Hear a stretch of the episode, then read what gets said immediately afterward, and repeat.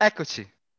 Buongiorno a tutti, una nuova puntata, un nuovo giorno nel nostro percorso cammino di Quaresima, 40 giorni, 40 idee di conversione.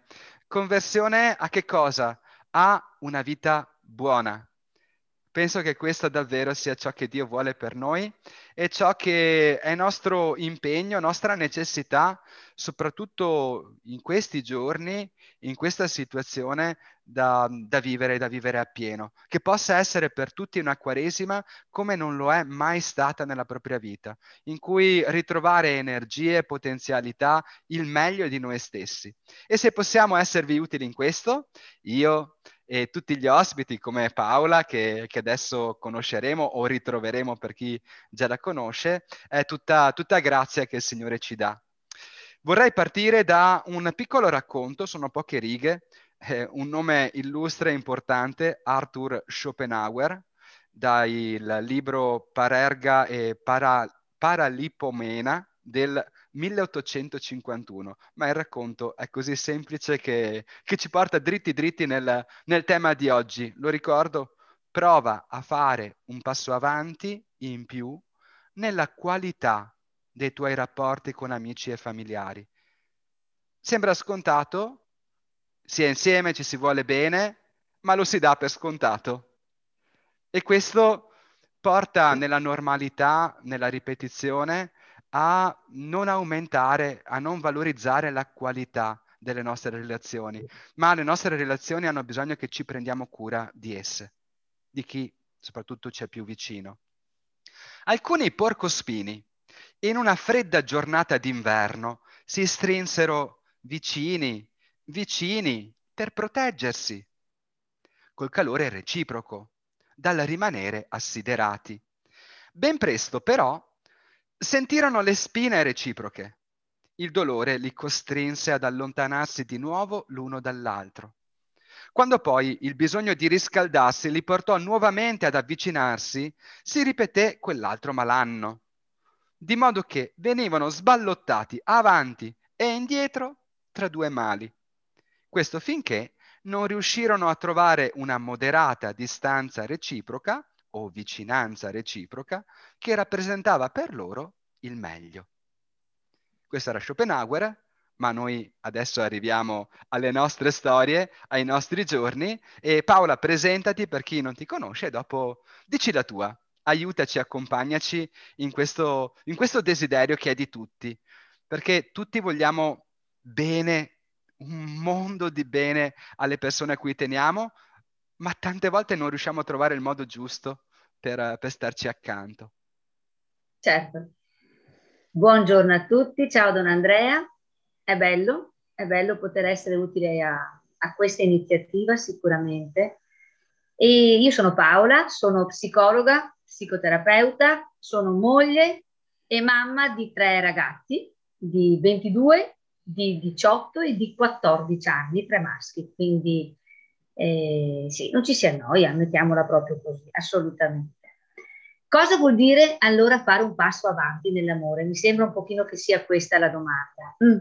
Allora vi rispondo un po' come addetta ai lavori per quanto riguarda la mia esperienza con le coppie in studio e vi rispondo naturalmente anche come moglie, mamma, figlia, sorella, eh, con tutti i ruoli che andiamo un po' a rivestire nella nostra vita con le persone che, che incontriamo, che non sono persone qualsiasi però, eh, perché oggi mi viene chiesto di cosa vuol dire un po' fare un passo in avanti con le persone che amiamo, non con tutti.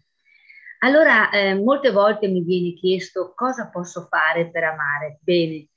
E io penso che veramente la ricetta sia molto semplice. Se noi guardiamo proprio il vero significato della parola amore. Amare vuol dire volere il bene dell'altro. Allora, detto questo, è molto semplice. Se noi nella nostra giornata riusciamo a volere veramente il bene dell'altro facendo per l'altro quelle piccole cose che sappiamo che lo fanno star bene.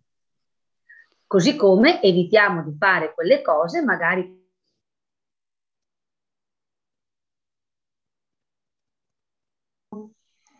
Se io torno a casa eh, la aspetta, sera... Aspetta perché porta pazienza, c'è stato un piccolo break di, di registrazione che poca linea si vede.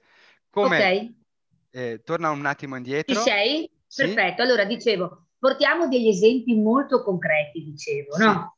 Allora, cosa può fare una moglie per fare star bene il marito, no? per volere il bene del marito. Pensiamo a grandi cose. Io so che mio marito, quando torna a casa la sera e trova la tavola apparecchiata, è contento perché sente già aria di, di casa, di cena. Poi magari non sappiamo neanche. No, no, ma magari non sappiamo neanche cosa si mangia, no? Però subito quando i bambini erano piccoli dicevo dai, dai che qua papà, coraggio, prepariamo la tavola, perché sappiamo che è una cosa che a lui fa piacere trovare pronta quando magari torna a casa se io torno a casa e trovo lo scaldaletto bello acceso alla sera, perché magari qualcuno si è ricordato di accenderlo, per me è una coccola infinita, perché qualcuno si è ricordato di me e so naturalmente che trovo il mio, il mio lettino caldo. Okay? Un figlio, dico sempre, ma guardate, dico sempre ai figli, che non, non è che, che bisogna pensare chissà quale strategie per andare d'accordo con i genitori.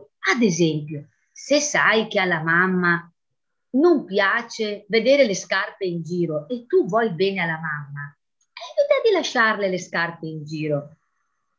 E tu, mamma, se sai che ai tuoi ragazzi piace molto il purè, invece di farlo una volta alla settimana, lo fai due, tre volte alla settimana, anche se magari i nutrizionisti non dicono proprio così.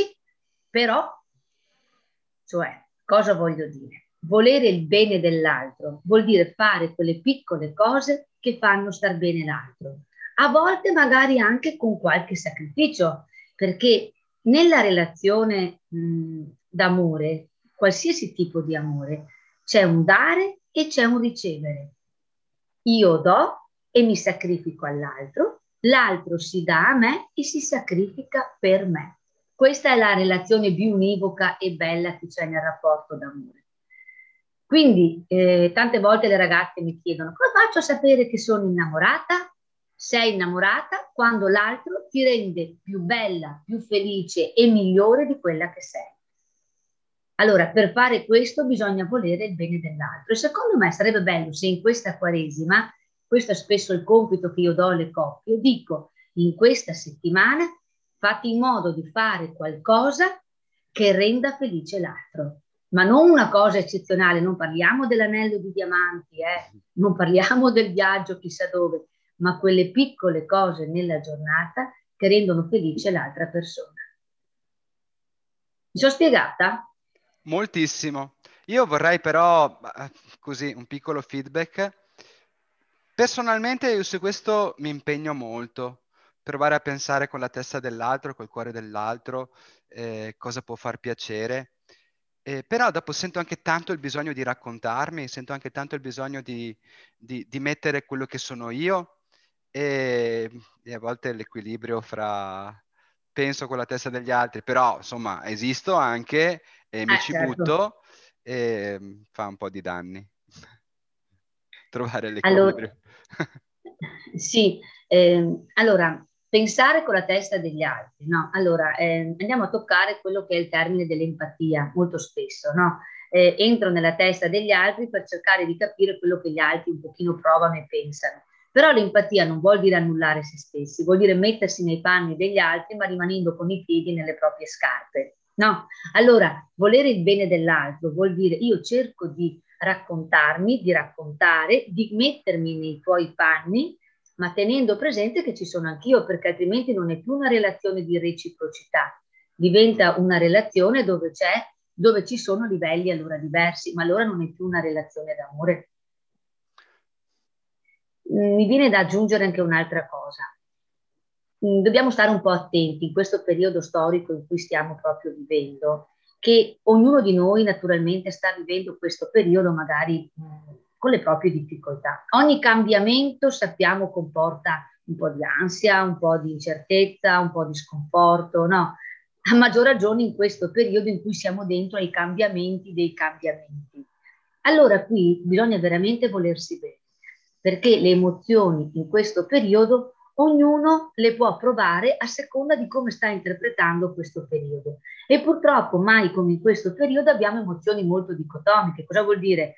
Cioè emozioni dove abbiamo eh, o eh, emozioni, cioè o la rabbia estrema oppure proprio l'apatia. No, quindi abbiamo o la tristezza dove piango e non so perché, oppure non mi tocca più nulla. No? Allora, in tempi volevo... brevissimi anche. Mi pare a volte anche... di essere schizofrenico, anch'io, perché passo dagli di... alti ai bassi in... Allora, allora, capito? Allora, voler bene vuol dire che sti scatti di matto ogni tanto che ognuno di noi ha, sono anche normali e bisogna anche accettarli e anche aiutarci a dire, uè, che ti succede? Cioè, il, chi è che diceva? Don Bosco diceva, ricordati di non considerare mai come tuo amico chi ti loda senza misura. Allora, l'amico vero è quello proprio che ti dice, ma calmati, cioè nel senso, cosa ti sta succedendo? Cosa stai facendo?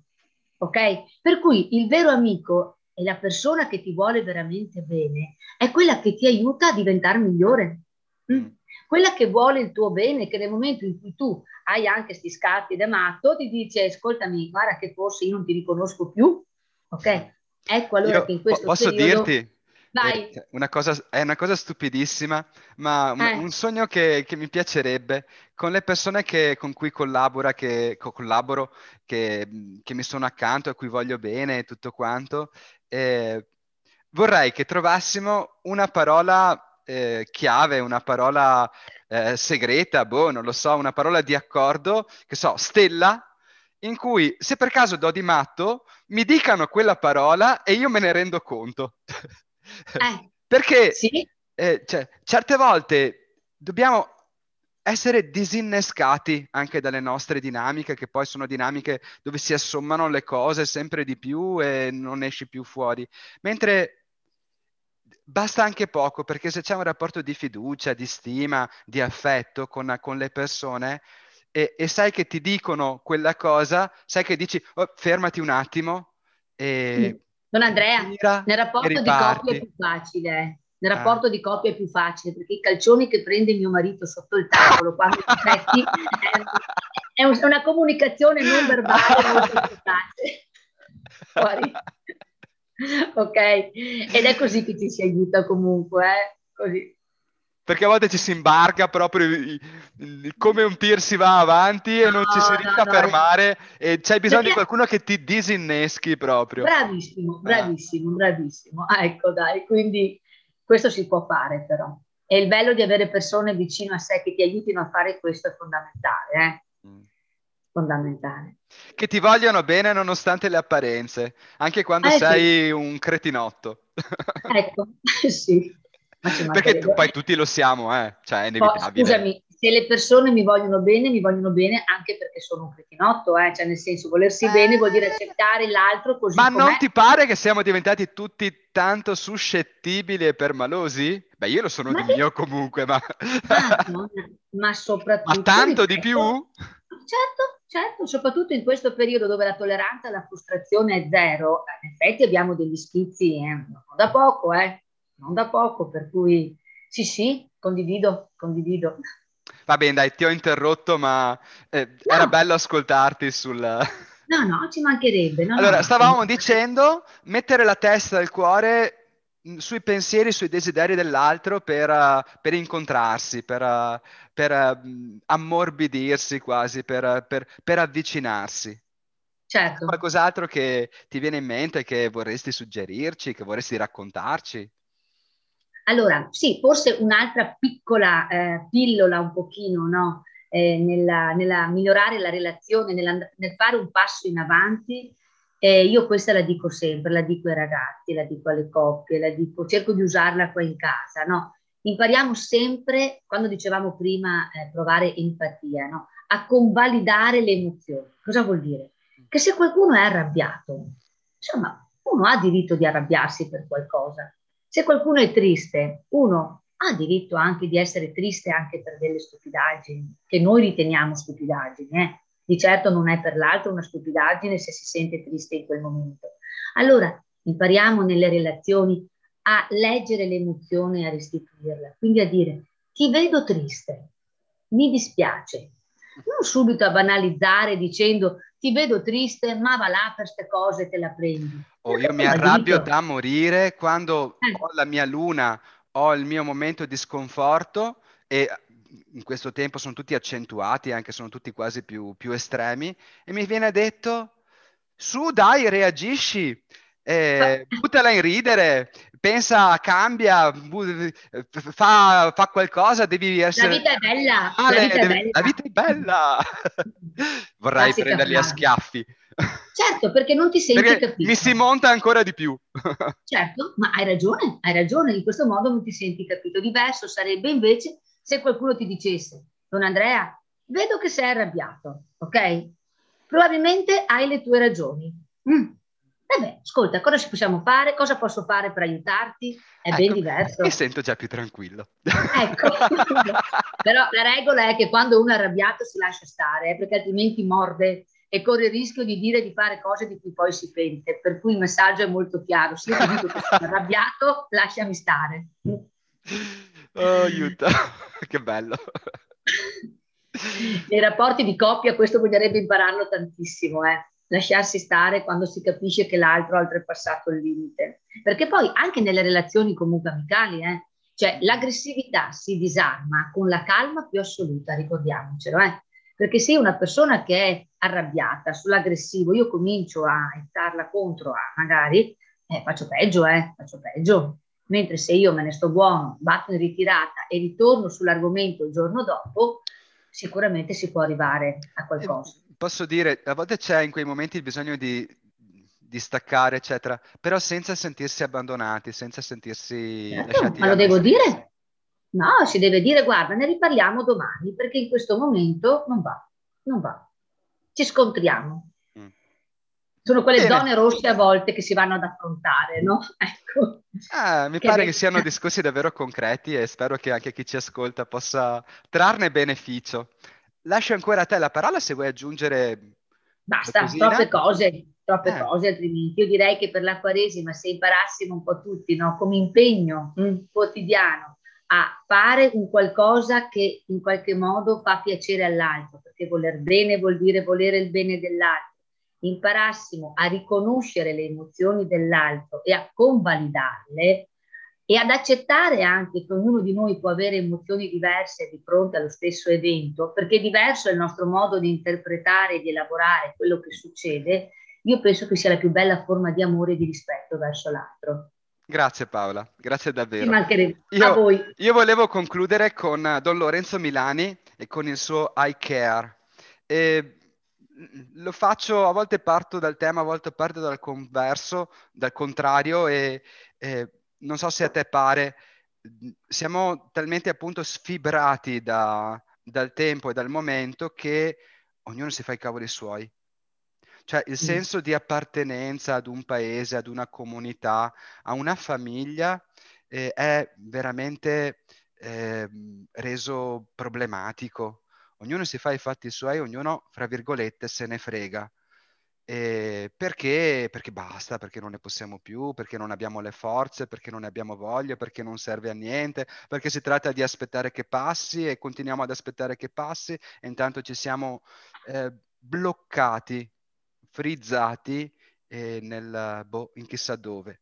Don Lorenzo Milani, prete fiorentino che diede filo da torcere al cattolicesimo italiano del suo tempo, aveva adottato per la sua scuola a tempo pieno di Barbiana il motto I care.